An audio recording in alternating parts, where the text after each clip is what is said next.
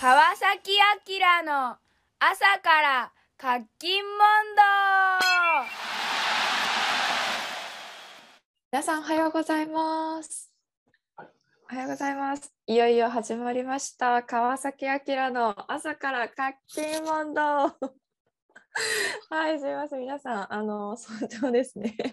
今、通勤・通学をされている時間帯でしょうか？私たちも 今日は必死に朝から起きて、この配信に挑んでおりますけれども、えー記念すべきシリーズ第1回目の聞き役として、えー今日来させていただきました、ゲームウォッチプロジェクトの中村鈴香です。よろしくお願いします。はい。で、今日は私と一緒にですね、もう一人、あの、投手が来てくれてます。どうぞ。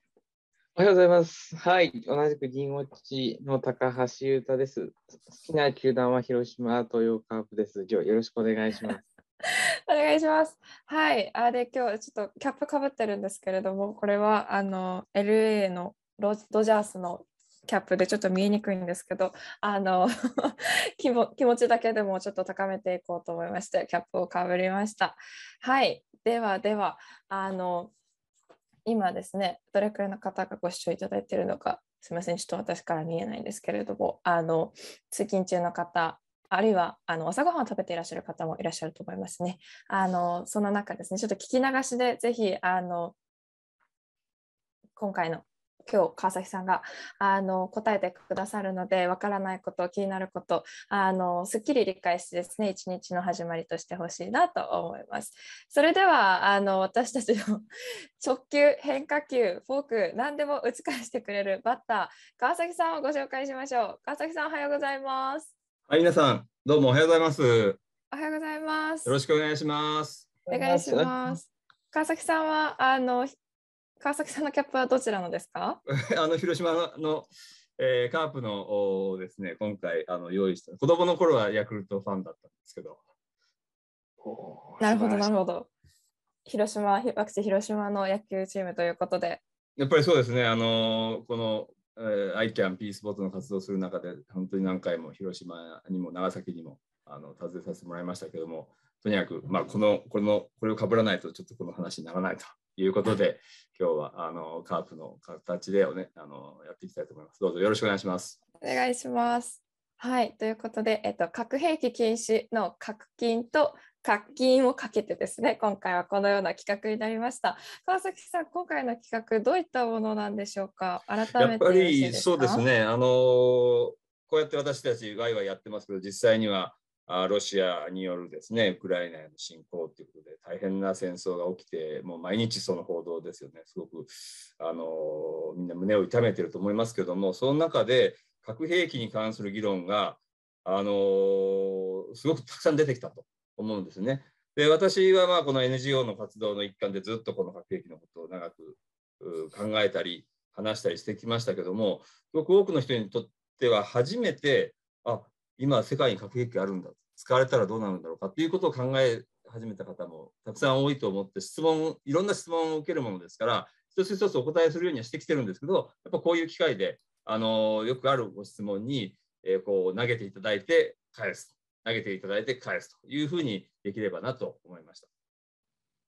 た。はい、ありがとうございます。ではではあのこの配信20分と時間限られておりますので早速質問に入っていきましょうか。はい。お、願いします。では第1問第1球目？はい。えっ、とですね。そもそも核共有って何なんですか？という質問が来てます。これあの元首相ですね。元安倍あの首相が2月27日にあるテレビ番組で核共有っていうことに言及をして一気にその言葉にあの世間がですねクローズアップするようになりましたアメリカと核兵器を共有するっていうのは、まあ、なんとなく皆さんもイメージであのお分かりかと思うんですけれども実際に何をするのかっていうのがですねあの詳しくわからないと思いますのでまずはここからあのお聞きしたいと思います。お願いします。そうですね、あの安倍元首相が核共有って話をとした途端に、途端にあこれはすごく注目を浴びたワードなんですけれども、あの実はあの核共有っていう言葉で意味することは、あのごくごく限れ限られたあの特別なやり方なんですで。そもそも世界には核兵器を持っている国と持ってない国がありますよね。日本は持ってない国でありますね。でその持ってない国の方が圧倒的に多いんですけども、その持ってない国の一部はですね、その核兵器を持っている国といわゆる同盟関係にあって、自分たちは核兵器を持たないけれども、その核保有国の核で守ってもらうと、こういう関係になってるんですね。で、そのいう国が世界に大体30カ国ぐらいあるんです。日本もそのうちの一つなんですね。でその意味では日本は核を持ってないけども、アメリカの核、まあ、場合によっては使ってくださいみたいな関係になっているということがあるわけですけども、でこれは別に核共有ということじゃないです。核共有というのはですね、えー、そういう国の中で、えー、ごく一部の、実際に世界で5カ国だけなんですけど、があ国々が、えー、核保有国の核を自分の国の中に置いとくと。つまりアメリカの核兵器がドイツとか、えー、オランダとか、ベルギーとかですね、え、こういった国に置いてあるんですね。で、所有者はアメリカなんです。でも置いてあるのがあそうした国々だということで、えー、共有されてるっていう言い方になっていて、で、こういうのと同じことを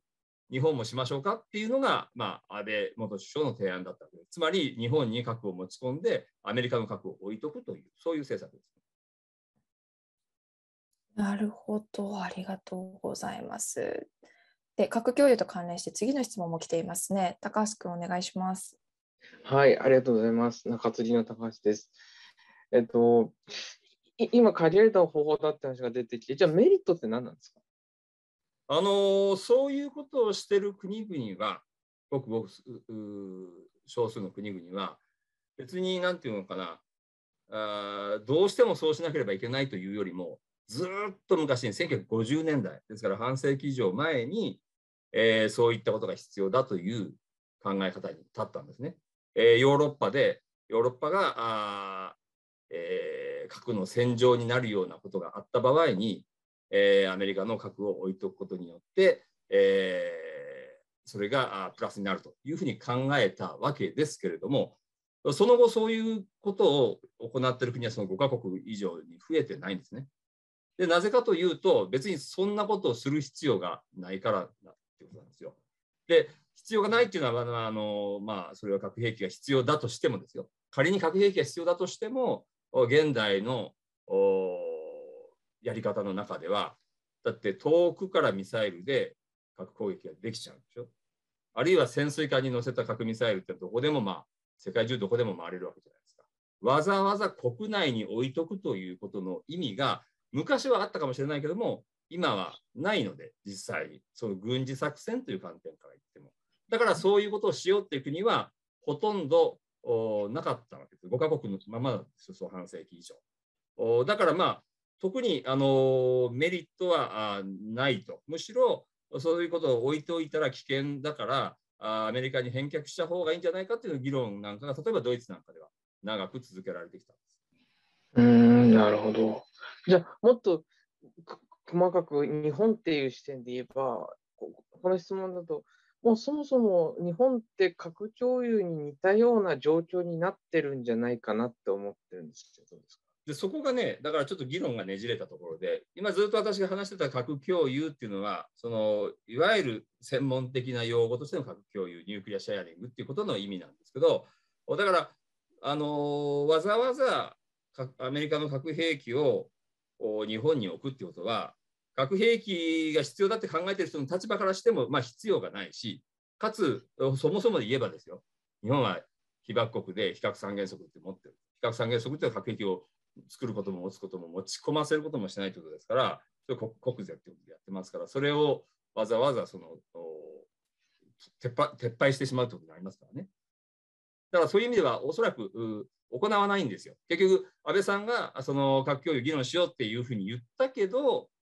おそういうふうにはならないんですよ、きっと。だけど、えー、今、おそらく議論、これからされていく。そして私たちも考えなきゃいけないことは、わざわざ核兵器をものとして日本に置くことはしないけれども、そもそも日本のためにアメリカに、まあ、核兵器をいざとなったら使ってくださいってこういうふうに言ってる、まあ、それがいわゆる核の傘という考え方ですけどもそれをもっと強めた方がいいんじゃないかっていうそういうような感覚ですね。つまりアメリカに、えー、別に日本に置かなくてもいいからちゃんと日本のために核兵器を使ってくださいよというようなそういう議論これはだから核共有の議論というのはよりはいわゆる、まあ、政府の言い方で言えば核抑止力の強化というような議論ですね。そういうことをしようじゃないかっていうようなことが出てくる可能性があるわけです。だから核共有のことと核抑止のことが少し分けて考えなければいけなくて、おそらく本当に議論しなきゃいけないのは、この核抑止っていうことが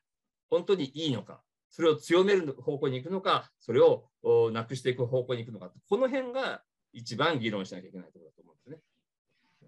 すね。ありがとうございます。はい、ありがとうございます。ピッチャー変わりまして、次私から質問させてもらいます。あのそうやってこう核共有はいけない、核抑止もあの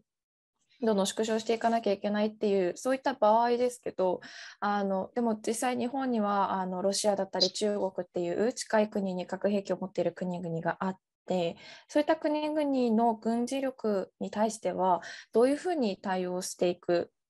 と考えればいいんでしょうか？はいあのまあ、核今、核抑止っていう話になりましたので、核抑止っていうのは、別に、まあ、日本が核を持つわけじゃないし、日本に核を置くわけじゃないけれども、アメリカが日本のために核兵器を使ってくれると、そういう姿勢を取ると。で、今、そういう政策になってるんですけど、それをまあ、強めた方が世界は、あるいは日本は安全になっていくのか、それとも、そういうのをやめていった方がいいのか。私は核兵器廃絶をするっていうことは、そういうのをやめていくっていう方だと思うんです。核兵器をなくしていくってことは、すべての国が核兵器を持たないし、それに頼らないっていうことですからね、やめていくと。でやめていくとなるとおっしゃったように、いやいや、向こうが持ってんだから、向こうが持ってる以上、そのこっちはやめられないんじゃないかっていうのが出てくると思うんですよね。で、えー、これは、あのー、割とシンプルな話で、向こうが持ってるからこっちも持つよ。向こうが強めてきたからこっちも強めるよっていうふうにやってったら、いたちごっこですよね。まあ、それがあ軍拡競争っていうことになっていくわけですよ。競争になっていくわけですよ。それで、えー、競争にどんどんどんどんなっていけば、いずれそれが本当に衝突したり、戦争になってしまうっていうことがあると思うんですね。これ、正式に安全保障のジレンマっていう言い方があって、その専門用語でですね、自分の安全保障のためだと思って、えー、相手に備えるためだっていうことでやったことが、向こうは向こうで同じように対応するから、あよりこう危険になっていくという、そういう現象になると思うんです。ですから、北朝鮮や中国の核が怖いから、こっちもアメリカの核を強めてもらおうってやったら、その気持ちや理屈は分かるんですけど、結果起きることは向こうはもっとやるでしょ。そしたらどんどんどんどん緊張高まっていくから、非常に危険になるということだと思うんです。ですから、いわゆる緊張緩和と、その軍核の競争よりも軍縮にお互いに進んでいくっていうかですね、そういう道を探んないといけないその道っていうのが核兵器禁止条約だったりとかになるんですかね。ええ、核兵器を、つまり核兵器を禁止するっていうことは、核兵器をなくしましょうという基本的な大きな目標に合意をするということですね。で、そこに向けて、えー、お互いに努力をしていくと。で、実際のところはですよ、実際のところは、あそういった軍事的な対立、日本の場合だったら日本と中国とか北朝鮮という、まあ、地域で起きてるわけですから、地域のまとまりで非核化をしていくと、あるいは軍縮をしていくっていうことが必要になると思います。その例が、まあ、世界にたくさんある非核地帯ということで、あの世界全体じゃないけど、この地域については核を持ちませんよっていうような形でやってるっていうことですね。なるほど、ありがとうございます。あと一個質問来てますね。はい、今、地域での話が出たんですけど、でも本当になくそうと思ったら、持っている国々がみんな同時に手放さないと意味ないんじゃないでしょうか。あのそれもよく言われるんですね。実はそれは、えー、ある意味正しいんですよ。っていうのは、あのやっぱりここで考えなきゃいけないことはですよ、ゼロにしようっていうふうに決めることと、実際ゼロにしていくっていう道筋は若干違うわけですね。で核兵器禁止条約っていうのはこれゼロにしましょうっていうことをまあ決める条約で、で、えーこれに、あのーみんな合意してもらいたいわけですよ。合意してもらいたくて、だけど、この条約もですよ、その核兵器持ってる国が入ることもできるんですよ。それは不思議ですよね。その持ってるのにこの条約に入るってことは、そのゼロにするって決めてから本当にゼロになるまでに時間がかかるってことを認めてるわけです、この条約は。で、実際時間かかるわけじゃないですか。ポーンとゼロにできないわけですから、そうなってくると現実の問題としては、あ例えば、えー北朝鮮と韓国が一緒にゼロにすることを決めていくとかですね。えーあるいはインドとパキスタンが一緒にゼロにすることを決めていくとか、わ割とこの対立し合って同じような関係にある国があ一緒に合意するっていうことにしなければいけなくて、で、そして実際にゼロにしていくステップっていうのは結構丁寧に話をしていかないと、おちゃんとこう進まないじゃないですか。だからその意味ではアメリカと中国とか、アメリカとロシアっていうことも最終的にはですね、あのそういう合意を結んでもらうことが必要だと思うんです。で、そのそういうふうにゼロにしていくステップの段取りは結構難しいよねっていう話と、核兵器は廃絶できないっていう話は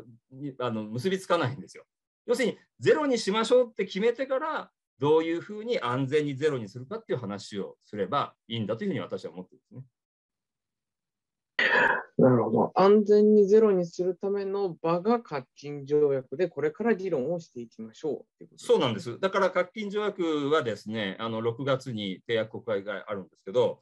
核保有国が入ってきたら、それを例えばまずは今何持ってるか申告してもらって、で、どういう何年間かけてまず兵器をなくしてもらう。それからまた何年間かけてどういう段階でその兵器をなくすだけじゃなくて兵器を作る工場とか施設とかそういうことになっている人員とかをおやめてもらう必要があるわけですよ。で、やめてもらうときにやめ、ちゃんとやめましたってことが分かるように、その検証措置とか国際機関とかやらなきゃいけないわけなんですね。で、そういうことはやらなきゃいけないよってことは決まってるんですけど、実際誰がどうやるの？どの機関がやるのと、お金どうするのと、こういうことはこれからなんで、まさにそういう話をするわけですね。で、その時にですね、対立し合う2つの国があった場合は、どういうふうにお互いやるかとか、そういうことが当然出てくるわけなんで、その話をおしましょうよっていうのが、実は核禁条約の中のこの締約国会議の意味なんです。うん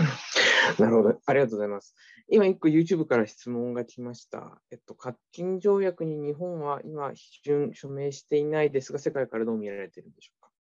やっぱり被爆国ですからね、あのお条約の締約国会議の議長をなさるのが、まあ、オーストリアのお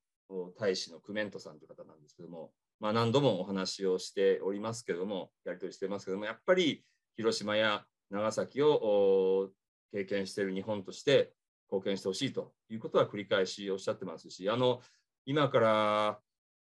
7年前ぐらいだったかな、あのえー広島に来られてるんですよ、大使が。で、その時にあの広島であのお会いしましたけれども、やっぱりその原爆ドームや、それからあの原爆資料館ですね、えー見てすごく衝撃を受けてましたし、あのやはりこういうことを見ると自分は頑張らなきゃいけないっていうことをおっしゃってまして、それそれは条約ができる前なんですよ。で、条約が作って、ついに締約国会議だっていうことですから、あやはりですね、その被爆国として、えーこう参加をしてもらいたいというふうに、えー願っていると思いますし、同じような気持ちを多くの国が持っていると思います。はい、ありがとうございます。コメントもですね、他にもいくつか来ているんですけれども、すみません、お時間の関係上、今日はあのここで終わりになるかなと思います。でも安心してください。これから第2回、第3回と、あの毎週木曜日朝7時40分、えー川崎さんが早起きしてですね、この皆さんの質問に お答えしていきますので、あのぜひあの引き続きですね、来週、再来週もご覧いただければと思います。これあれですね、ホームページ上で質問を入れられるようなフォームがあるんでしたよね。はいね、はい、そうです。で議員ウォッチチの,、ね、あのはい出てるから、そこにあれして、あのー今日はすごくベーシックな話をしましたけど、もっと、あのーえー難しい話がいっぱいあると思うんで、えーもちろんあの簡単なことでも構いませんし、基礎的なことでも構いませんし、えー、そのフォームの方に入れといてもらえればと思います。はい、ありがとうございます。今日はですね、あの私たちの変化球、あの事前に用意しなかった質問とかも あの投げさせてもらったんですけど、すべてあの綺麗に打ち返していただいて、あの今日ホームラン4、5本ぐらい出ましたかね。なんか新記録樹立にあの届きそうですけれども、あのこの調子でおだてないで、もっともっと難しい話。これはやっぱりあのただあれですよ、難しい話なんですよ、本当に。これはあのだからあ私ね、学兵禁止薬でこれで進めていこうって思ってますけど、実際にはいろんな困難がありますから、それは一緒に考えなきゃいけないと思ってますし、実は核兵器が必要だと思ってる方々だとか、政府の方々だとか、だって究極、核兵器を扱ってきた軍人さんたちとかね、そういう方々たちとも一緒にやらないと核兵器ゼロになりませんから、その意味でですね、あのー、いろんなあ質問を投げてもらって難しい問題を一緒に考えていきたいと思いますが気持ちとしては何でも課金課金と飛ばしていくということでやっていきたいと思いますのでよろしくお願いします。はいありがとうございます。